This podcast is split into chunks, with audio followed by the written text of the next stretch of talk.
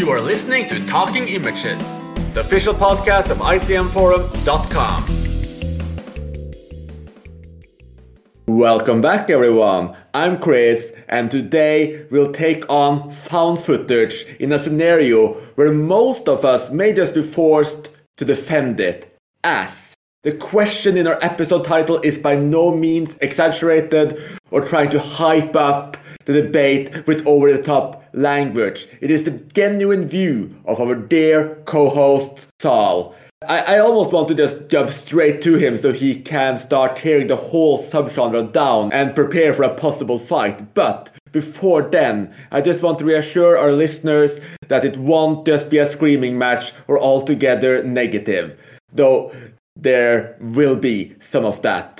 We'll also try to break down the strengths and weaknesses of the genre, what it is that grabs people with the found footage technique and aesthetics, and what led to their immense popularity. Is there perhaps something very powerful in this type of cinema? Perhaps something only found footage can do, or at least is uniquely equipped to do? Oh, and as we will be diving into their popularity, we'll also be discussing the subgenre's decline and ask the obvious question where is found footage today? Did it simply run its course? Did everyone just get bored? Or perhaps did more and more people simply start sharing Saul's opinion that it's the worst thing that ever happened to cinema? Well, Let's uh, find out. Oh, and we have a special treat for everyone today. A new voice is joining us. So before we get into the episode, I would like to welcome our brand new co-host. So uh, Ben, uh, say hello to everyone and maybe just give a quick introduction and then we'll dive into the debate. Hello, everyone. This is Ben from Arkansas, USA. Excited to get into some found footage debate? Sure. Very good. So let's just actually kick this off then and get to where the episode gets its title from. Saul, what is it that makes found footage the worst thing to ever happen to cinema? The title of the podcast came through something we we're discussing in chat, and I did say in a very, you know, over the top manner that found footage is the worst thing to happen to modern cinema, but, you know, I do think there's some truth in that.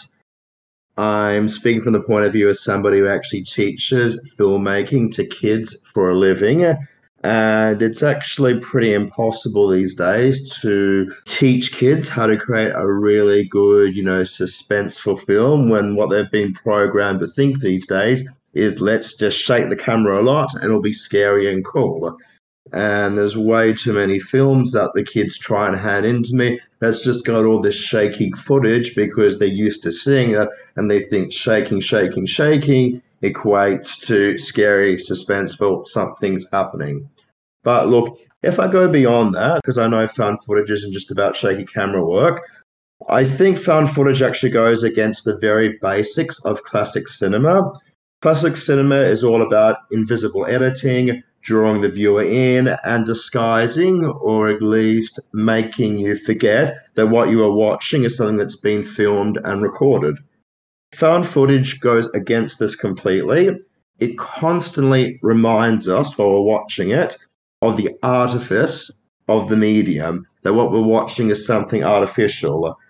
I think it's simply by nature less immersive because there's no chance of forgetting that what you are watching is something that's being constructed when it comes to found footage. That to me is why I'd call it the worst thing to happen to modern cinema because really for me, found footage is the death of classic cinema. Interesting. You don't think the death of classic cinema might be a good thing? So that, that, that might be where we start off the debate because I have so much to say to that. But before then, I would love to hear Tom's opinion because from our discussions previously, it seems Tom is the biggest found footage fan in the room. So Tom, why is found footage not the worst thing to have ever happened to cinema. In response to what Saul's just said, I don't see what is wrong with subverting the basics of classic cinema to try something new and different. Now, I watch films for escapism, and the immersive nature of found footage films often makes me involved in the story.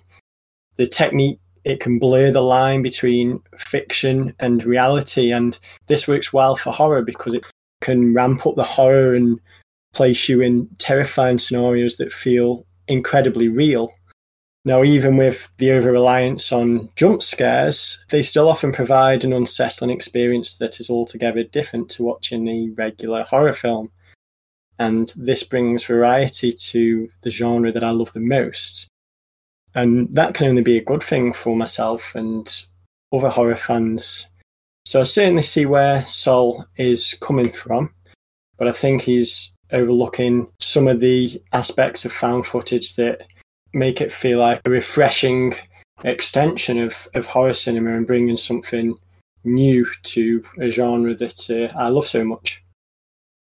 On the subject of you know teaching kids film and they uh, being influenced by found footage as a shaky cam kind of implementation, I, have to say, thinking back, you know, when I was a kid, I would actually shoot you know little short films on a camera, and this was back in the early 90s before found footage was ever a thing. And I remember shaking the camera around a lot to add drama to it because thinking, oh, well, if it's a static camera, it's going to be boring. I think that's just kind of a gut instinct in kids who don't have a firm understanding of film technique. It's the easiest way to show motion. I'm, I'm not sure that found footage is really to blame for that necessarily. Yeah, in terms of the teaching part of it, okay, I do understand what you're saying. Uh, if I hadn't already given the kids some grounding on how to edit and put a scene together, I'd say that's probably a valid point. But I spend quite extensive time getting the kids to storyboard ideas, to plan, to shoot different shots from different angles and put it together. And yet, it seems every second or third project that gets handed in has still got this scene where it's just the camera running or whatever and shaking about, which uh, to me just doesn't quite capitalize on everything that they've been taught, given that I'm trying to actually show them things beyond just the shaking camera work. That just seems to be their go to point. What I actually need to teach them is creating suspense sequences as part of the curriculum. And you're not really creating a suspense sequence if all you're doing is shaking the camera around. I definitely understand the frustration around that shaky cam. And I personally don't like shaky cam implementations. But I would say that movies like The Bourne Identity are equally to blame. While there's a lot more editing with those, to a layperson, what they see is the shaky cam. They don't really think about the editing and the quick cutting and the film technique required to piece that together. So, in their mind, when they're trying to recreate that kind of scene, they're just shaking the camera around as kind of a lazy way out. I think Ben might be onto something I do think that Paul Greengrass uh, Bourne Identity films and uh, a, a certain subgenre almost of action films are just as much to blame as found footage. But I would, would like to jump on something you mentioned earlier, which I actually completely disagreed with, Saul, which is this idea that when you watch found footage films, you are immediately aware that it's a film that it's fake and it's something being presented to you because the found footage moment really exploded with Blair Witch in 1999. A large part of that was this idea that this is actually real.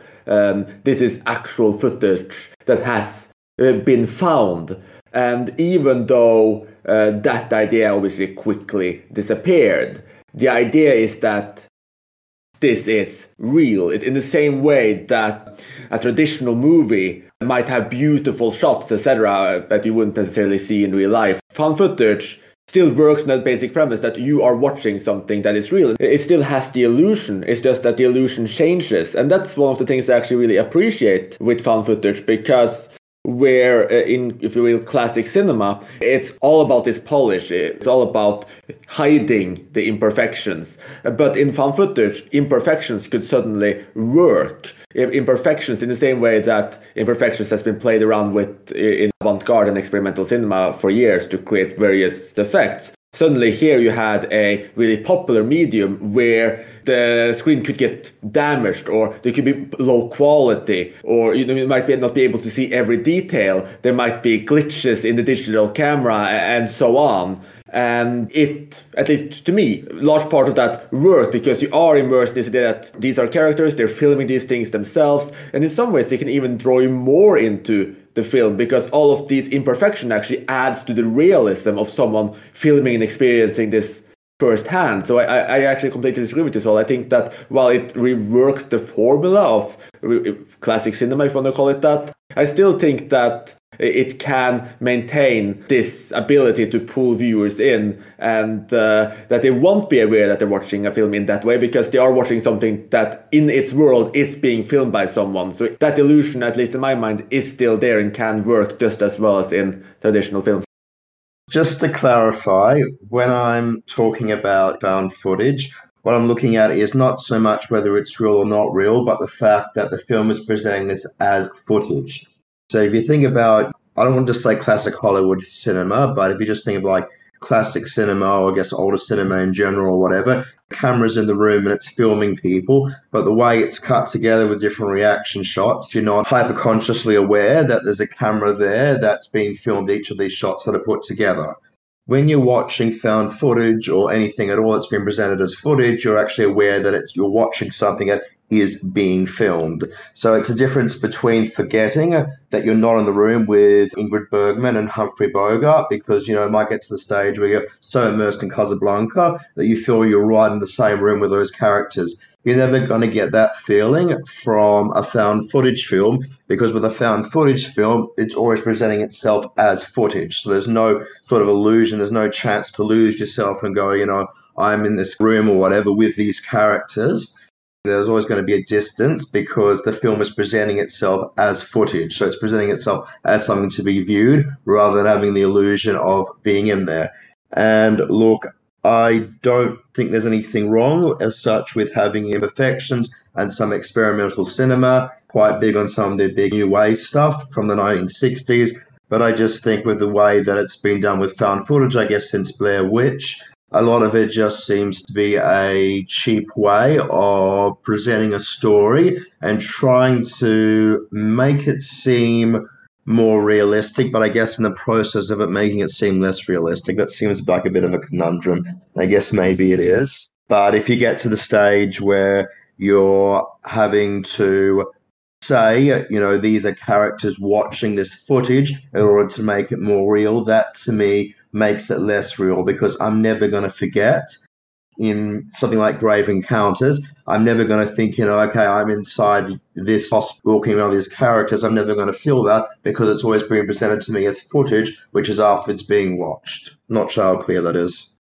I understand what you're saying. I, I would say that I don't think found footage movies are trying to be immersive in a filmic way as you're talking about. Pretty much all found footage is essentially a subgenre of mockumentary where they purport to be a real occurrence that you're complicit in by watching a found footage film and seeing someone potentially dying or have horrible things happen to them, they create that complicity, which builds that suspense and creates a compelling reason to watch it. I, I kind of feel like you're dinging them for something they're not trying to do. Now, having said that, I will say that for me, where I think a lot of found footage fails, because I'm not like Tom, where I just I love found footage unequivocally. I, I do think there are some great ones, and there are a lot of garbage movies out there as well. Where I think they fail is where they don't hold true to their own artifice by the glitches, the cutting. It isn't realistic. It looks artificial. They they add artificial glitches or they have weird behaviors or people do things like carrying a camera and filming when there's no reason for them to be doing that they may have a throwaway line of a guy saying, "Oh, I just want to film everything," but that's to me when it takes me out. I agree with Ben. There, there are a few elements of found footage that will completely pull you out of the story. The main one being when a character won't discard their camera and run away from whatever is happening, and they'll just carry on filming, and that is the worst one. But I never find it distancing in the same way that you do, Saul. I mean, I suppose we're kind of reliving the scenarios through the gaze and the perspective of, of the person filming whatever is happening. And that, for me, when it's done well, feels immersive. It feels like I'm part of what is going on. And the, the best found footage films have a tendency to ramp up the tension and build the suspense that keeps you engrossed and on the edge of your seat. And I think that that's a great strength to bring. And I'll just clarify that I know Ben said that I, I love found footage films unequivocally. I wouldn't say I wouldn't go that far. I am a I am a fan of found footage, but I am aware that there are a lot of failed found footage films. On the point that Saul brought up, I, I guess that's part of where the disagreement is because obviously people view and experience films differently, and I've never had that experience of being in the room with someone because I forgot that that wall uh, wasn't real, and and obviously a lot of people, including Saul, do. So I can see why, on that level, found footage films cannot do that the same way. But in the way that when people watch a traditional horror film and they see someone sneaking outside of someone's window, etc., and they look over their shoulders and look out, I do think that found footage has that same effect that people start worrying that these things could happen to them when it's done in a specifically horrific way. I'm sure pe- a lot of people watch Blair Witch Project and started to be afraid of going into the woods. And I'm sure a lot of people watched Paranormal Activity and started being really worried about the noises around their house. So I think that these films still have the ability to, to immerse you to the extent that you start becoming afraid. I don't really have much else to add on to that. I think it does come down to how you experience films. I just use Casablanca because, you know, that's the popular favorite, but there's like several films that if I'm really enjoying it or whatever, I do actually forget that fourth wall or whatever. Forget that I'm watching it on a TV set or forget the iPad screen. And I'm just entirely focused on the world of the film. And just by nature, it doesn't come across the found footage. So I guess maybe because of the way that I experience films, yeah, I guess it makes sense. Found footage would never, or hardly ever, we might get to that later, hardly ever work for me as well as a traditionally made film. That makes complete sense. Uh, I know we've been on to this topic a little bit already, but I would love to hear a little bit more about your overall relationship with found footage. Is this a subgenre that you tend to get excited about and seek out? Uh, or, for instance, Saul, do you actively avoid found footage films? Or, as I know you're a horror fan in, in particular, like, do you still see quite a lot of them? Like, if you find out that a film is found footage, do you get excited, disappointed, and would it make you more likely or less likely to see it? Yeah, if, if I discover that a horror film is found footage, it usually knocks it down a few rungs on my watch list. Depending on how much acclaim it's getting, I wouldn't rule out seeing it because, yeah, I'm obviously quite an avid horror fan. So I have watched, you know, a large number of found footage films over the years. But if it's just like some cheapie or whatever, or some random film that's popping up on Tubi or popping up on Shudder, and I check on Letterboxd and I found out it's a found footage film, you know, unless I really know the director, I've heard some really good things about it, it's going to go instantly to the back of my watch queue because I just know that found footage does so little for me in general. Um, the really great found footage for me are the exception, not the rule. So yeah, it does knock it down a little bit, but you know, if it gets enough acclaim, if I trust the director enough, I'm not going to rule out seeing a found footage film altogether. Honestly, I actually kind of side with Saul to, to an extent on this, just because I am aware that there are a lot of terrible found footage movies. So if I do notice that a movie is found footage, I tend to start getting a little wary of it. I don't necessarily have quite as adverse a reaction as Saul does, but you know, I, I definitely don't go in with bated breath, super jazzed about it, unless it is something that I do trust the filmmakers behind it. You know, have enjoyed what they've made before, or if it's uh, you know particularly interesting. But if I see that it's oh campers lost in the woods and something is just beyond their realm of vision, I, I start getting very very nervous about it. and uh, Tom, I guess it's the exact opposite for you. To be truthful, I don't actually seek out found footage films as much as I used to. I think there was a period of time between maybe the Blair Witch Project and paranormal activity where there was a level of popularity in found footage that enabled you to keep on top of the new found footage films that were being released because there weren't so many of them, but there seemed to be a boom after the success of paranormal activity. So in that phase, I was a teenager and I was very excited by the prospect of found footage horror film because my most terrifying cinematic well, one of my most terrifying cinematic experiences was my first viewing of the Blair Witch Project as a preteen. And that actually put me off horror for a little while, thanks to my overactive imagination. But once I got past that stage, my love for horror blossomed. And I think it acted like a, a gateway film to the horror genre for myself and many people of my age. So I had almost an inbuilt love for found footage from the very start that has kind of diminished over the years because there's just been so many found footage films released. And as Ben mentioned, it's kind of got to a point where it's hard to sift through them all to find the good ones. And I tend to just seek out the ones that receive critical acclaim rather than just watching any found footage film I can get my hands on these days.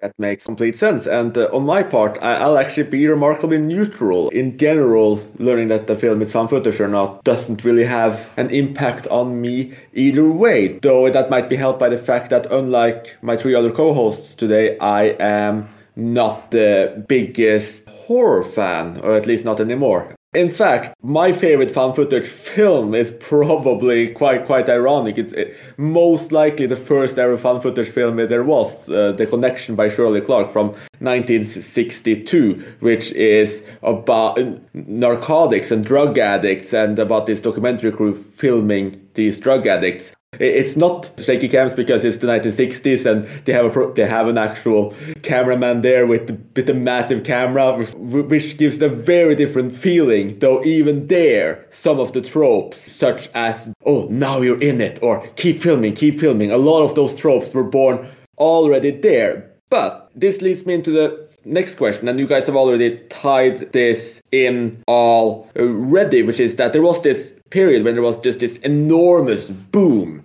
coming from Blair Witch Project. And I guess we can assume some of these, the reasons why it suddenly started becoming more popular in the very late, or actually in the zeros, because it really, the boom never started in the 90s. It was Blair Witch Project in 1999 that kicked it off. But why did it take so long? Why was it that the first found footage film is from 1962? There are a few films with at least some found footage elements in them later, but the boom was in the 2000s. So why is that?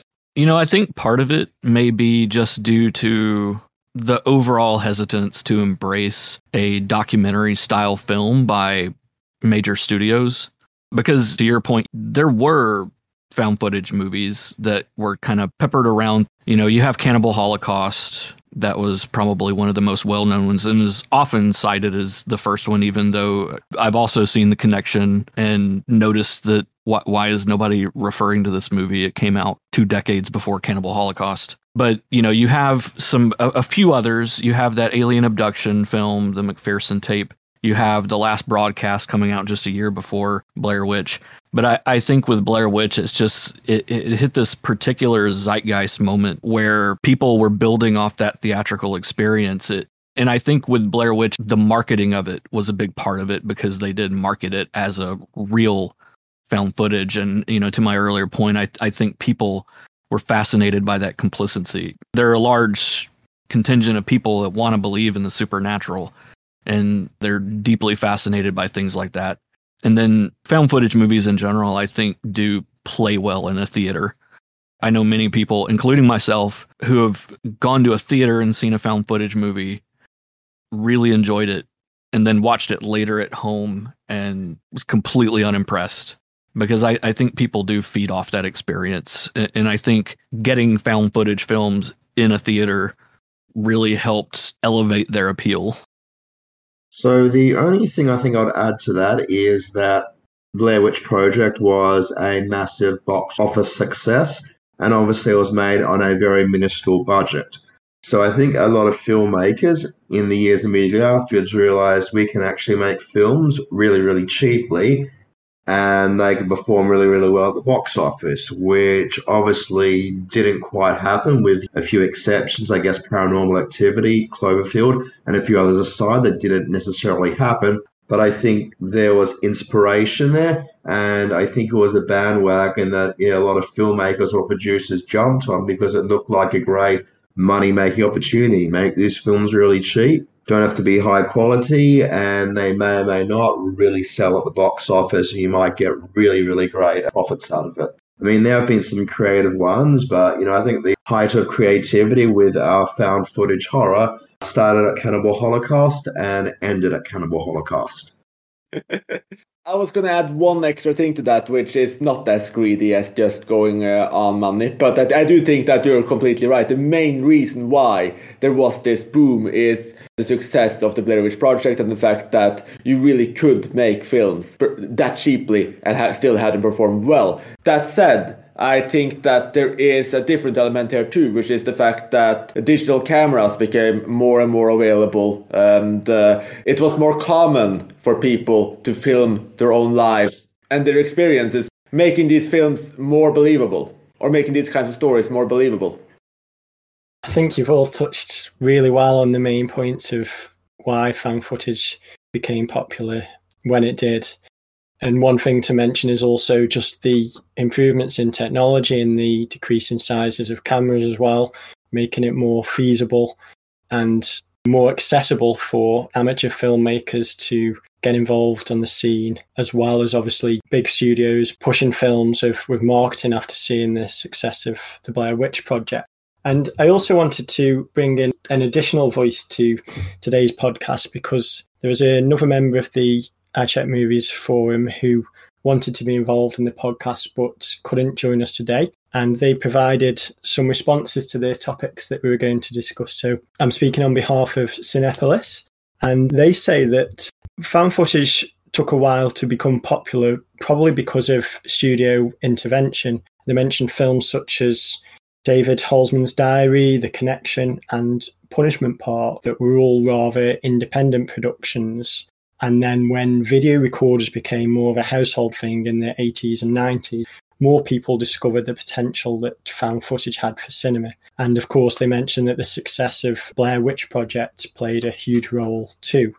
And they also mentioned that ghost slash monster hunting TV shows probably served as a source of inspiration as well which is interesting to think about because we had the shows like Most Haunted, etc., that kind of put people into that notion of enjoying found footage as an aspect for seeking out ghosts and the supernatural and trying to put a realistic spin on the supernatural.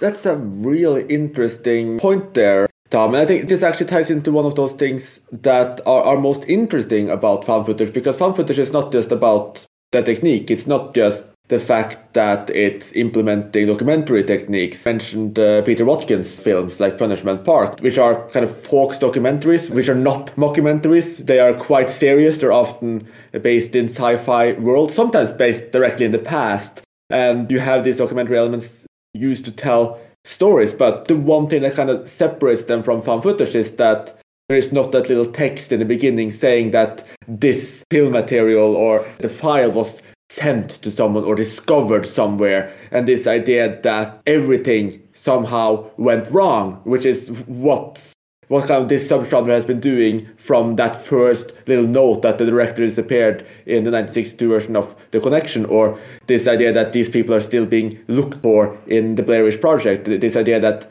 this footage is actually found somewhere, it, the creators are no longer around. And that's a very interesting element to have brought into such a wide-ranging subgenre. So, so uh, how important do you think that the idea that this footage was found actually is for found footage? Is there an important difference between uh, your traditional found footage film and, say, Punishment Park?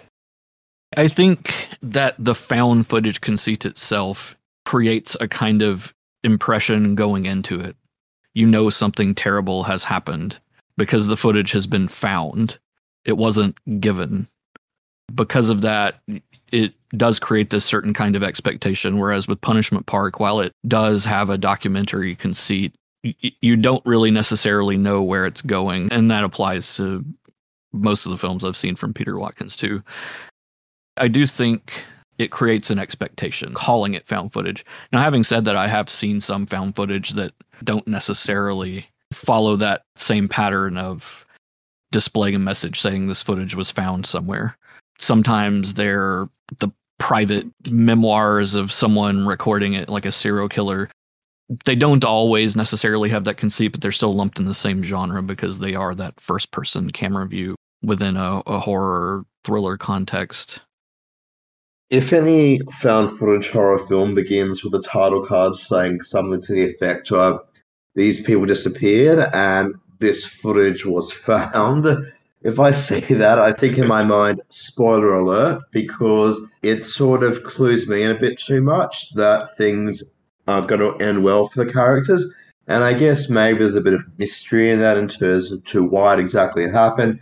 For me, it gives away too much information. So if I'm watching a found footage film, I prefer it to not start with any introduction like that. I think anything like that just sets in concrete a little bit too much where things are going, which to me makes it a lot less interesting to view. But isn't all of uh, found footage kind of a spoiler then, as an entire subgenre in itself? I think any purporting to actually be found footage is, yeah. But like I said, there are quite a few that don't have that title card Saul was talking about, where you don't know necessarily where it's going. But again, I do think the appeal of, of found footage isn't necessarily what's going to happen, it's how is it going to happen. Generally, if you're watching a horror movie, you know bad things are going to happen by the very nature of it being a horror movie, whether found footage or otherwise. So it's it's less about oh, is something bad going to happen? And it's more about when is something bad going to happen? What exactly bad is going to happen? Who is it going to happen to? That I don't necessarily see as as big of a problem with found footage, the title card. If anything, it, it goes into the uh, the idea of increasing suspense for the audience. Again, making them feel more complicit that they're watching something illicit that they shouldn't be. Private filming of someone's last moments you make it sound like we're discovering a sex tape with found footage. So, uh, oh, I'm some sure of them are. Yes, I know that's not quite what you're getting at. Yeah, I guess yeah, it depends how you approach it. I mean, I, I, think it's no coincidence that quite a few there, there are quite a few found footage movies that are set up like snuff films, like those August Underground ones. The Videodrome show in Videodrome. I couldn't make it through a single August Underground film. I've tried, but I just find them too bleak. I can't find any redeeming features in them. but uh, going back to what you were saying, Ben, about the found footage, and I agree, it's not necessarily about the the destination because we kind of all know that the last shot of a found footage film usually is going to be someone's dropped the camera on the floor and it fades out. We know what's going to happen, but it's it's about the journey. We have no idea of, of what's going to happen along the way. And because it's framed from the perspective of, of someone filming, it adds to the, the realism and this idea that, you know, you're watching real life unfold in front of your eyes. So when these things happen that are out of the ordinary, to me, that just makes the film shine. It really brings something new to the experience. So, so we're talking about things that uh, found footage brings to the experience. What exactly is the effect then of, of found footage within horror? How does found footage add to the feeling of horror and dread? Cinepolis has an interesting take on this because they say that found footage horror can be very effective when done right because it makes the horror more tangible by putting the viewer right into the action along with the characters. And while Cinepolis knows that none of it's real, there's always this what if thought in the back of their head. And I can totally get that because the best found footage films can convince you that you're watching real footage. Maybe not everyone, because I know that isn't something that uh, that happens for Saul, but a lot of people who watch found footage films can find them convincing. And talked about Blair Witch and how people believed that it was real footage when it, it was released. And there's some real power behind that, you know, and it's a, it's a strong method of, of storytelling that has successfully convinced people in the past. Whether it can continue to do that, I don't know anymore due to everyone's exposure to the subgenre, but it's surely an interesting thing to think about. I do think the few that have managed to pull off that believability aspect of actually tricking people into thinking they're real, going all the way back to Orson Welles and the War of the Worlds radio program, where it sent people into a panic after it was broadcast. I think that some of my favorite found footage movies or fake documentary, you know, that general subgenre have that aspect to it where it really does feel real. I'm a huge fan of Ghostwatch, the UK production that was broadcast on TV as if it were a real news broadcast. And it apparently freaked out a lot of people that thought it was an actual real supernatural occurrence happening in front of them live. And that kind of thing I find very fascinating. So I'm obviously coming from the point of view that I don't think found footage actually does anything to make a film scarier because I guess I'm always just hyper conscious that what I'm viewing is footage or something that's been purposely constructed. Where found footage works for me in a horror sense is when it actually has something to say about the characters. So if you think back to uh, Cannibal Holocaust, and it's all about how the characters are so full of themselves by disrespecting and mistreating animals and you know mistreating the local people and it all comes back to get them so that for me works and like they're sort of like Gorlin actually filming it and then you get something like Diary of the Dead from George Romero which I actually think is possibly the best sequel. It's probably a bit of a controversial opinion. Alongside Day of the Dead, the best sequel for me in that franchise because it's about the characters filming the experience of the zombies. And like they're so obsessed with filming it and uploading it that they actually forget about their own safety. So it's not so much that I think it's real when I'm watching cool satire on how obsessed people are with technology that they'll be so obsessed with filming and putting online that, that they'll actually forget to watch out for the zombies themselves. By the way, I don't know where to fit this in, but I just want to say that the soundtrack to Cannibal Holocaust is a major earworm. I love it. It's been a while since I've seen Cannibal Holocaust, so I can't really recall the soundtrack that well. But I'll definitely check it out after this uh, recording session so I can find out what's so great about it. That sounds good it's this really pleasant melody that has this slight distortion in it like there's something just not quite right about it and it just seems very perfect for the movie so found footage even brought us some good soundtrack recommendations so that's uh, excellent uh, to hear. But expanding on from what found footage can or cannot do to a horror movie and i think we've talked a lot about it. We have the idea that you're watching someone actually die, that there's some kind of illicit footage involved, that there is some kind of additional realism in it, that someone is filming, uh, etc. There are obviously some found footage films, not many, but some that are outside of the horror genre. Um, have you guys seen any of the found footage films that are not actually horror, and uh, how do you think they work? I've seen quite a lot of the found footage films which aren't horror. I had an obsession with going back and looking at where found footage films evolve, where they came from, and the earliest found footage works. And one that I discovered was called 84 Charlie Mopic, which is a war film from the 80s. And it works really well. I suppose it shares some of the themes that you would share with uh, a horror because there's a lot of tension, people going into an unknown situation and not sure what they're going to be encountering along the way. And one of the soldiers is filming the whole mission. It's about a group of soldiers in, in Vietnam, and, and it's nothing incredible, but it's quite impressive what they did for the time and could be considered uh, groundbreaking in, in some ways with what they pulled off at the time.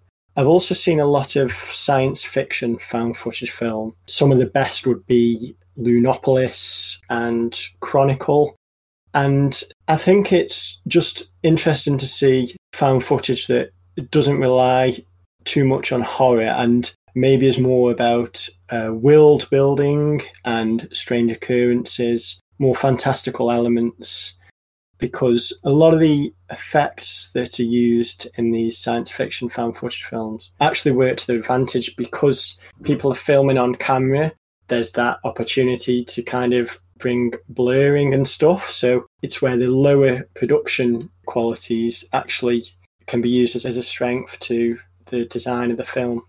I'll also just add that Cinepolis sent me some information about this as well and added that without the supernatural elements, the realism factor has the potential to be even higher. And it's also good to make the viewer uncomfortable when up close with the characters. And some examples of these f- films which do well at this would be Exhibit A and The Dirties and September Tapes. Now, I've only seen The Dirties and Exhibit A, but I would agree that they both make the viewer uncomfortable. First off, I do want to actually second what Thomas said about 84C Mopic. That is an excellent war film, and yeah, it's actually one of my all time favorites. And yeah, I tend to forget that it's found footage in the discussion of it because, of course, it's found footage war rather than found footage horror. But yeah, it's an excellent film, and it's one where the filming of it actually does make sense rather than it being your average run of the mill horror film where the character keeps on recording just because they're just obsessed with recording. So it actually works really well. I'd highly recommend 84C Mopic for anybody who hasn't seen it. What I've done at the moment, Chris has actually given me a link to search for films that I found footage on IMDb, and I've sorted it by my rating and got gone downwards. And most of them are horror, but there are some great non-horror ones in there. And Tom mentioned The Dirties. And The Dirties for me was an okay film. I mean, the whole like obsession with filmmaking was interesting. The two kids in there, but what I really like is actually their follow-up film. So they made a film called Operation Avalanche about two filmmakers who discover a NASA conspiracy to hoax the moon landing, and they stumble on Stanley Kubrick filming it. It's like an excellent conspiracy film, and the found footage there is sort of used to propel the conspiracy element of it rather than to make it like a horror film. Looking through some of the other films that have given high scores to that are found footage, some of them I don't think really count as found footage because they're more like screen recording ones. Like they put searching in there, the film with John Cho, but I think that's a different subgenre altogether.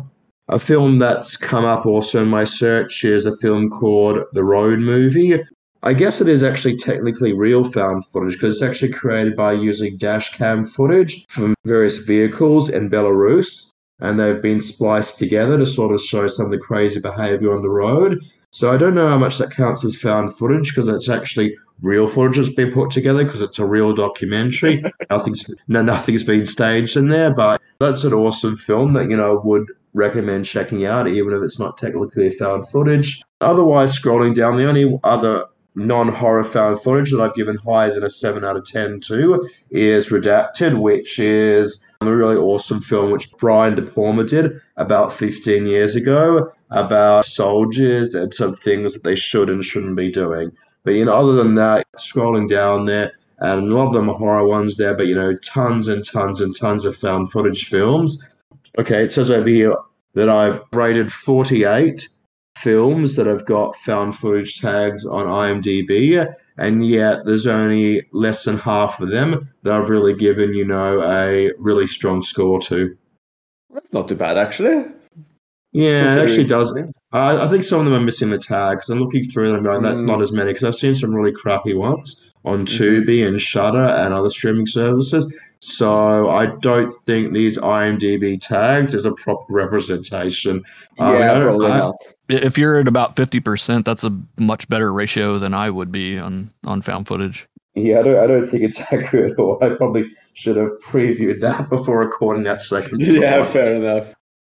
End of Watch is a pretty decent one as well, where it's cop body cam Jake Gyllenhaal. I haven't seen that actually, but no, it got some decent reviews. It is. It's a really good film. I like End of Watch. Very good. Might add it to because they use the body cams. There's multiple cameras that they flip between, and cameras in the car and everything. So it is. Yeah, it's quite a good good film. Though. I just found a really terrible non-horror, or depending on want to classify it, I don't think it's horror, non-horror found footage one in the uh, IMDb list. Percent.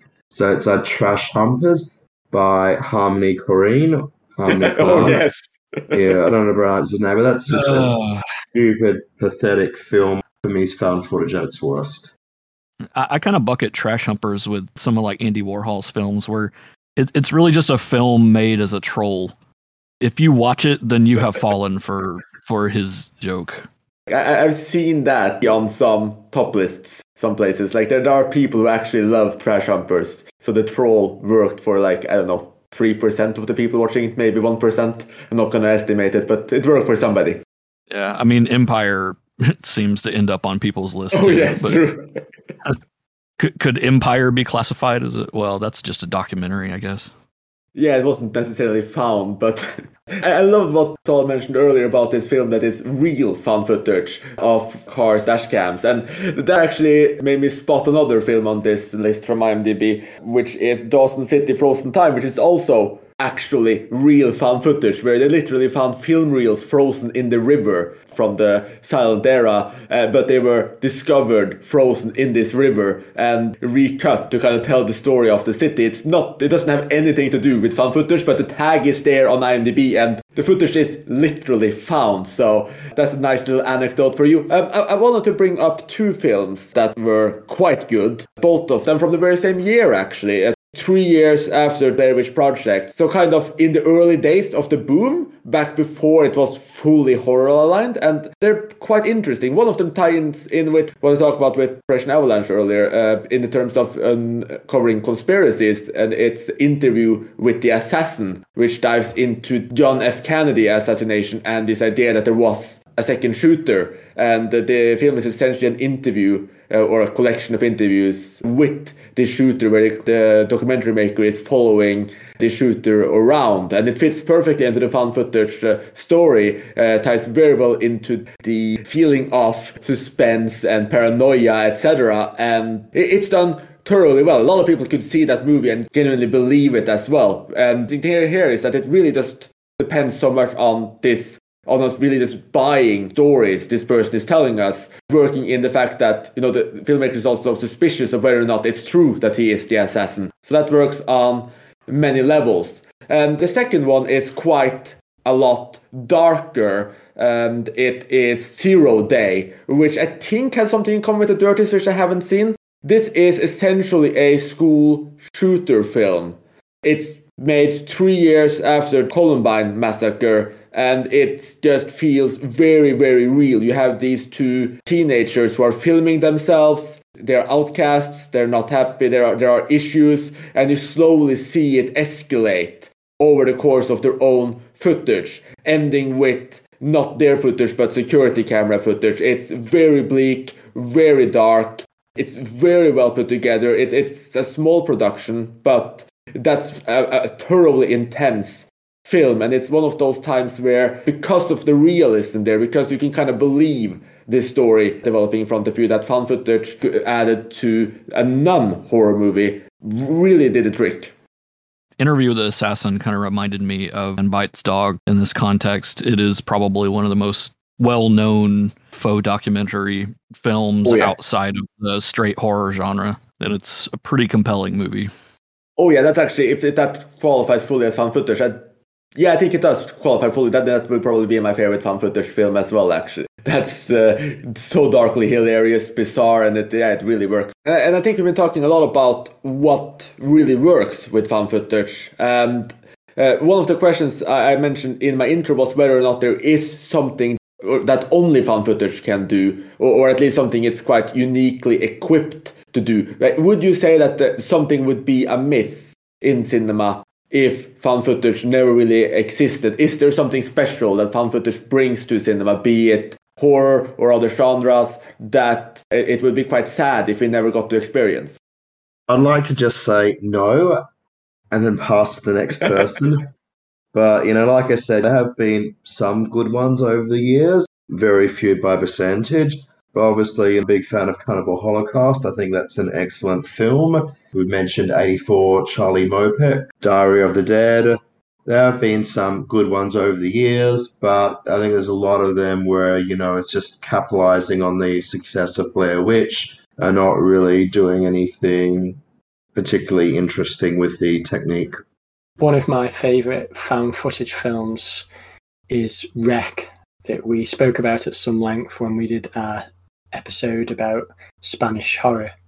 And this is just an incredible exercise in tension when a news reporter goes into a uh, apartment block due to an incident that happens there and gets sealed within the building and there's an outbreak in there. It's just an excellent film.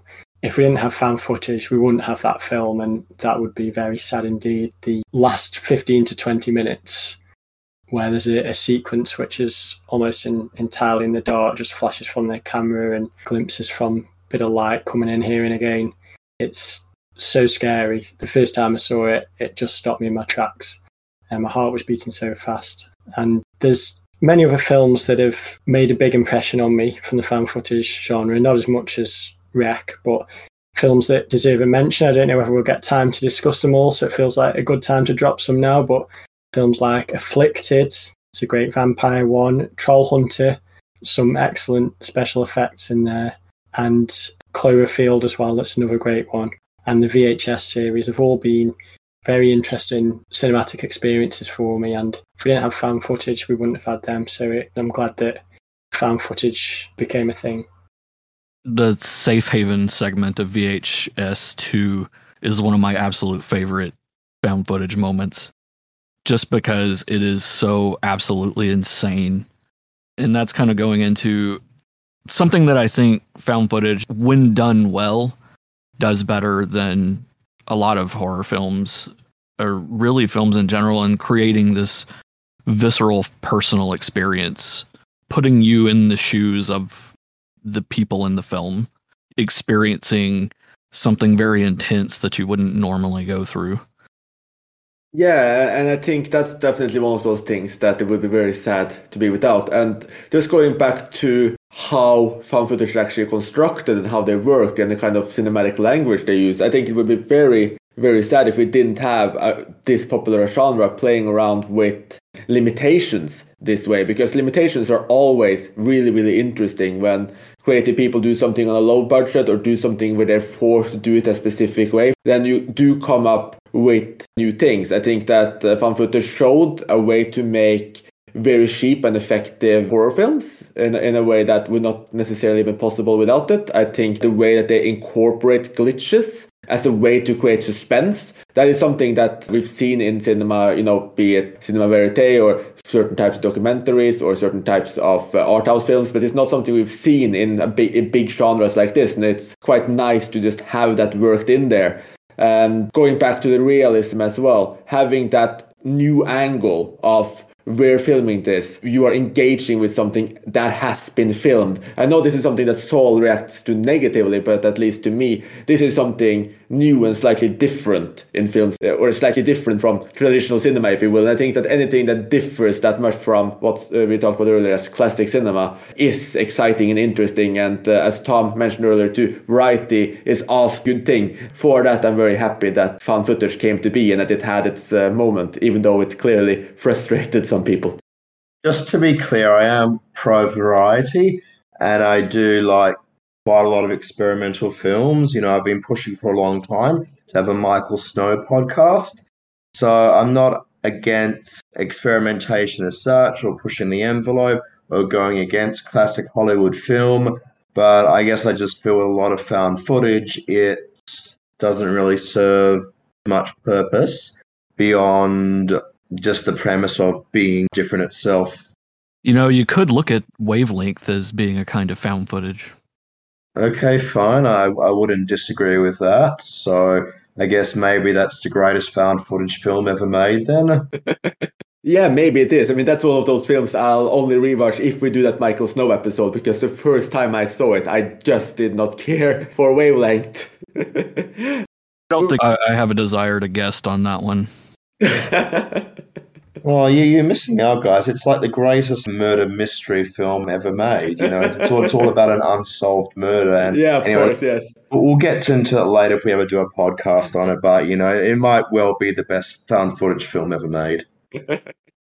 that's a, that's a really interesting way of selling it. Um, maybe some people will actually see wavelength now that they wouldn't otherwise. So uh, well done, Saul. That would be a great line on a DVD cover box. The Yes. found footage film, as So- uh, declared by the person who hates the found footage the most. Yes. what a you know what a marketing line that would be. Very good. And so we talked about all the things that kind of led into found footage having its rise, the, the changing technology, uh, the popularity of Blair Witch, the ability to produce cheap films that could do very well at the box office. But obviously, the found footage moment is essentially over. There's not really been any major films over the last five, six, even seven years. Like this is a phenomenon that really burst out in the zeros and lasted into the early to mid tens. It got to the point where you even started to see found footage TV shows like The River, but then it just slowly quieted down. There's still some found footage films dropped, but the trend has clearly declined. Looking over the films based on you know the number of votes, for instance, on IMDb, essentially everything on top is from 2015 or earlier. So, what do you think it was that led to the decline of this trend? I think it's purely just the glut of terrible, cheap, badly made direct to video ones that flooded the market and just burned people out on it. And then you have things like Paranormal Activity getting in number of sequels. I think it may be up to seven or eight of them at this point that I, I think people just got sick of it. Definitely have to agree with Ben there. Complete oversaturation of the market. Anyone could pick up camera, make a cheap found footage film, and there's just too many of them now, and most are horrendous. It also ties into the cyclical nature of horror as well. Um, the horror genre tends to follow trends depending on what is popular. You know, the 80s are kind of renowned for being the slasher era, and I wouldn't be surprised if people look back on the noughties as the found footage era of horror. But it doesn't mean that subgenres go away. There's still people who release interesting found footage films, but they're few and far between. With the rise of TikTok recently, there was an increase in popularity of the film Megan is Missing because it was touted as this horrific film and it was shared as an online challenge for people to watch it and post their reactions. And it's interesting that people can revisit these films and reappraise them from a, a new perspective when they're brought to light through social media. Bask in 20 minutes of digging. exactly. Yeah, I can't say I'm the biggest fan of Megan is Missing. I, I get what it's trying to do, and I think it did what it was doing fairly well. That doesn't make it a pleasant experience. I liked Megan is Missing. I wouldn't say I loved it or whatever, but I did think it was pretty good. Mainly in its first two thirds, which really for me evoked Unfriended, which for me is one of those ultimate horror films of all time. I really love on screen horror. I don't think there's enough films that I like that these days. And I think like the first two thirds of the film, which was a lot about that, were great. And I think from memory, like towards the end, that sort of petered out and became less about video calls and everything, and more about what happened to her. Quick question actually is also I noticed on IMDb that Unfriended is tagged as found footage, and I haven't actually seen it yet. But does that fit? And would the Unfriended and that franchise qualify as found footage? I don't think it really counts as found footage. I mean, what Unfriended is, it's one continuous screen recording of a computer screen. And I noticed also in that list they also had Searching in the John Cho film, which takes the unfriended idea, but we actually see a whole bunch of different screens. Everything we see is on a screen. So for me, that's different to found footage that I find a lot more dynamic because it's a lot about our relationship to the screen. So like when things happen on the screen on the computer and things like start shaking around or whatever, you're not quite sure if it's a problem with your computer that you're watching the film on or whether it's a problem within the film itself. So it sort of like blurs it a little bit for me. And yeah, I just love these screen films. I mean, there's the two unfriended ones. There's Searching. There was the uh, film Spree, which came out quite recently. And I think it's a great untapped potential for horror films. Uh, there's also like a really great one with Elijah Wood uh, called Open Windows about eight years ago. It had a ridiculous twist in it, but just the way everything was put together as a series of screens was very dynamic for me. And I think it's very different from found footage because it's not the sense that you're finding this footage that somebody shot or whatever and this is what happened to them. It's more that you're actually inside their screen, inside and happening to them. So for me, I guess it's on par with watching Casablanca and feeling that I'm in the same room with Ingrid Bergman and Humphrey Bogart. Likewise, I actually feel that I'm on these characters' devices when things happen on their devices. I love that. I just want to ask the question whether anyone has ever compared Casablanca to Unfriended before. I love that connection, so I'm impressed. the screen recording type films, I wouldn't say they're totally different than found footage. They're almost like a sub sub genre of mockumentary or faux documentary, where what you're seeing is purported to be real. And while it doesn't have the conceit of the title card at the beginning of this was found somewhere, it's still implying that you're experiencing something in real time, much like a found footage movie. I do tend to like those. You didn't mention it, but Host is another recent one that's been getting a lot of buzz. Those actually go all the way back to the Collingswood story, which I think was the first webcam movie in the early 2000s, which is not bad. It, the, the technology is definitely clunkier, but it's still pretty effective for what it's doing. I like the Collingswood story, and it is the first found footage film to use computer screens. And I agree that it does feel clunky when you watch it back today, but at the time, it was pretty creepy and worth checking out if you're a fan of the computer screen films, but you haven't seen it yet. There is a nice new Blu ray of it. I haven't actually seen that one yet, but I agree that Host is a fantastic film. I've seen, I guess, most of them that were available to me. I don't think that one ever was, but I might need to check on importing the Blu ray of it now probably the Dens, the earliest one that springs to mind for me. And yeah, I just thought, even though that one's not totally on screens, uh, that to me was still really cool. And I guess for me, it's different to found footage, but it probably depends on how you look at it. It's more so that I sort of feel that it's my own device when I'm watching a character on their device and it's totally on their device. Where it's a bit different for me if I'm watching footage and we're getting the sense that this footage has been filmed by someone else. And other recommendations today. So we have the soundtrack of Cannibal Holocaust and the new Blu-ray of the Collingswood story. And moving on from that and nearing the end of our episode here. So we talked a little bit about this new trend of the Unfriended series, etc. Kind of being an offshoot of found footage or a subgenre of found footage. So, do you think that we'll see some kind of resurrection of found footage? Is this new trend of, of the Unfriended series, etc., some kind of uh, continuation or example of that? Or do you think that the subgenres will kind of stay more or less in the past with just the occasional new film, essentially making it out to general audiences? I doubt there is going to be another massive explosion like there was with the Blair Witch Project. That just seemed like a very particular moment in time I mean, if you look historically at film, you don't really see that kind of thing repeated very much, regardless of the genre or style of film. Yeah, I think that found footage has had its time in the spotlight. But I'd like to think that there's still filmmakers who are willing to, and we'll still see the occasional strong found footage film coming through. There may even be a resurrection of the the subgenre maybe in 20 years time when it becomes retro and it's a nostalgia thing. Who knows? But i think it's probably unlikely that we're going to see it become as, as popular as it was in the in the early noughties ever again. I would actually say that the trend of found footage hasn't died down i mean yes there haven't been that many acclaimed ones released recently however just looking at the tons of horror films that are available to stream online, especially on Tubi. I don't know, for whatever reason, they all seem to flock to Tubi. There are just tons and tons and tons of uh, found footage films still being made today, I guess because primarily they are so cheap and they are so easy to put together.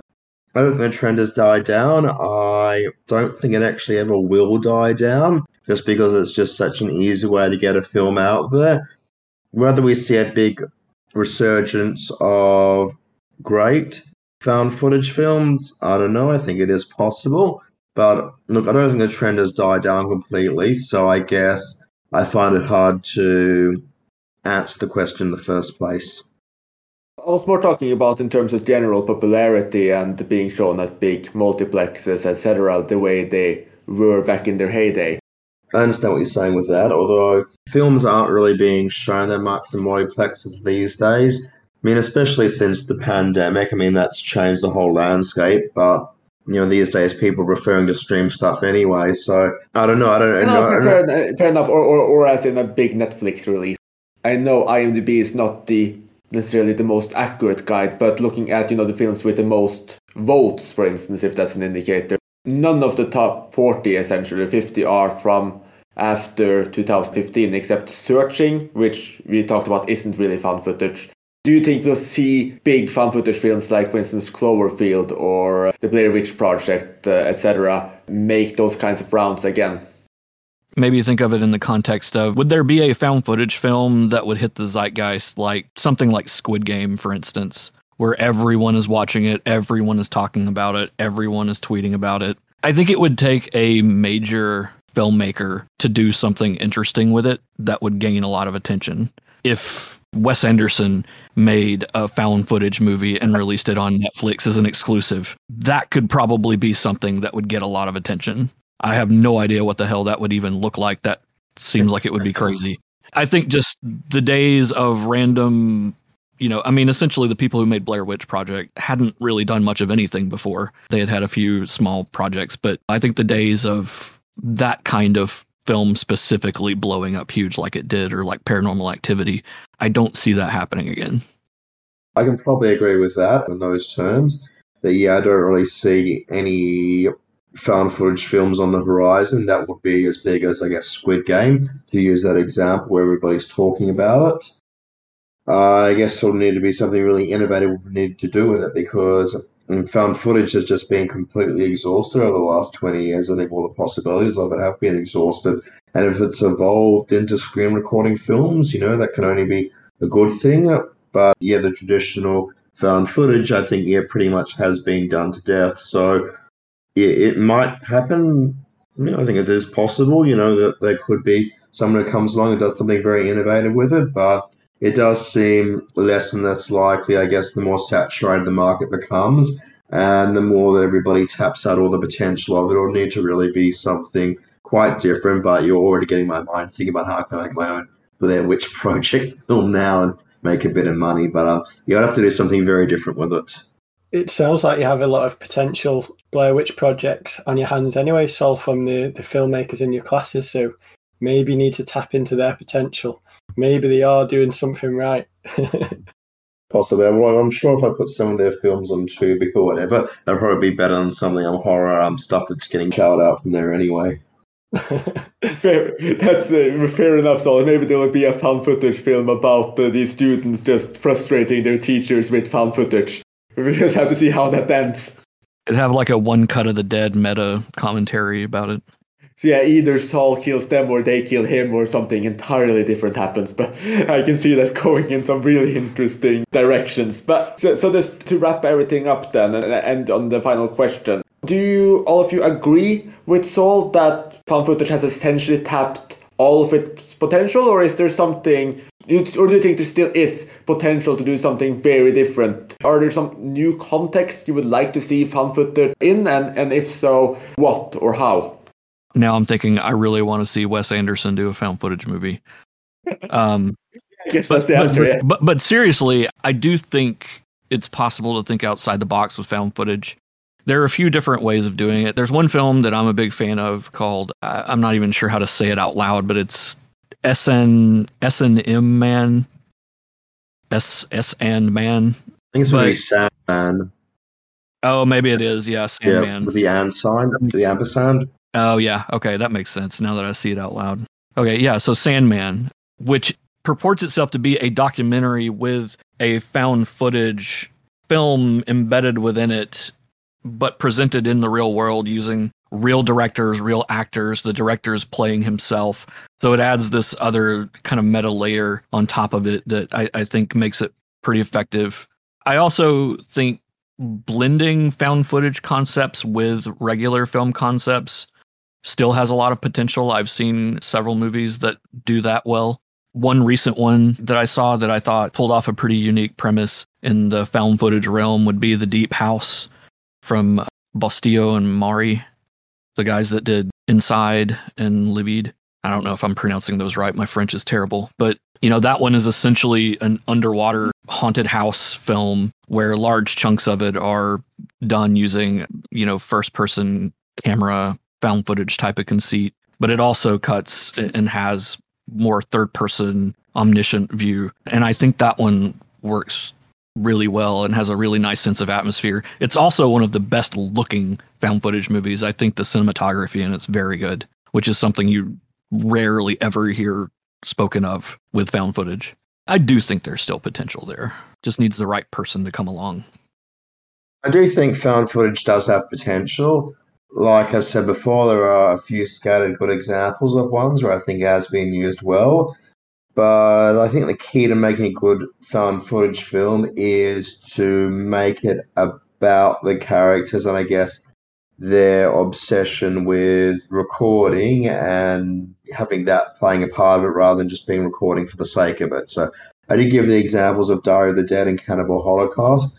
I think those are just great examples because it's sort of like the characters get so caught up in the filming that they don't really realize other things are happening. So I think from that point of view, it could sort of work. I mean, I'm just thinking about things like even Scream 4, you have a character who's trying to record the whole of his high school experience by having the camera on his head and recording every moment. I think that's got potential. But there's some really funny moments in Scream 4 that actually work because he's so obsessed with recording everything he doesn't realize everything that's happening around. So I think it's got a bit of potential, but I think just using found footage by itself without trying to tap into the obsessive nature that people have with recording, uh, I think would just be a little bit redundant. I think there's also different types of uh, cameras and ways of observing things that could be interesting. So I, I haven't seen End of Watch, and uh, when you talked about that, that uh, I think that would be really exciting too because it's based on body cams, so it's something that is very realistic and using surveillance cameras, which has been used in found footage before, or other types of uh, angles, other reasons for filming, if you will, could bring something new into the genre. I mean, I remember when we had our space exploration episode, we talked about the Europa Report, which is a found footage film set in space, and it's kind of these cameras from within the spaceship that worked really well too. And we talked at that point about how interesting it would be to see some more films that are set in that kind of context.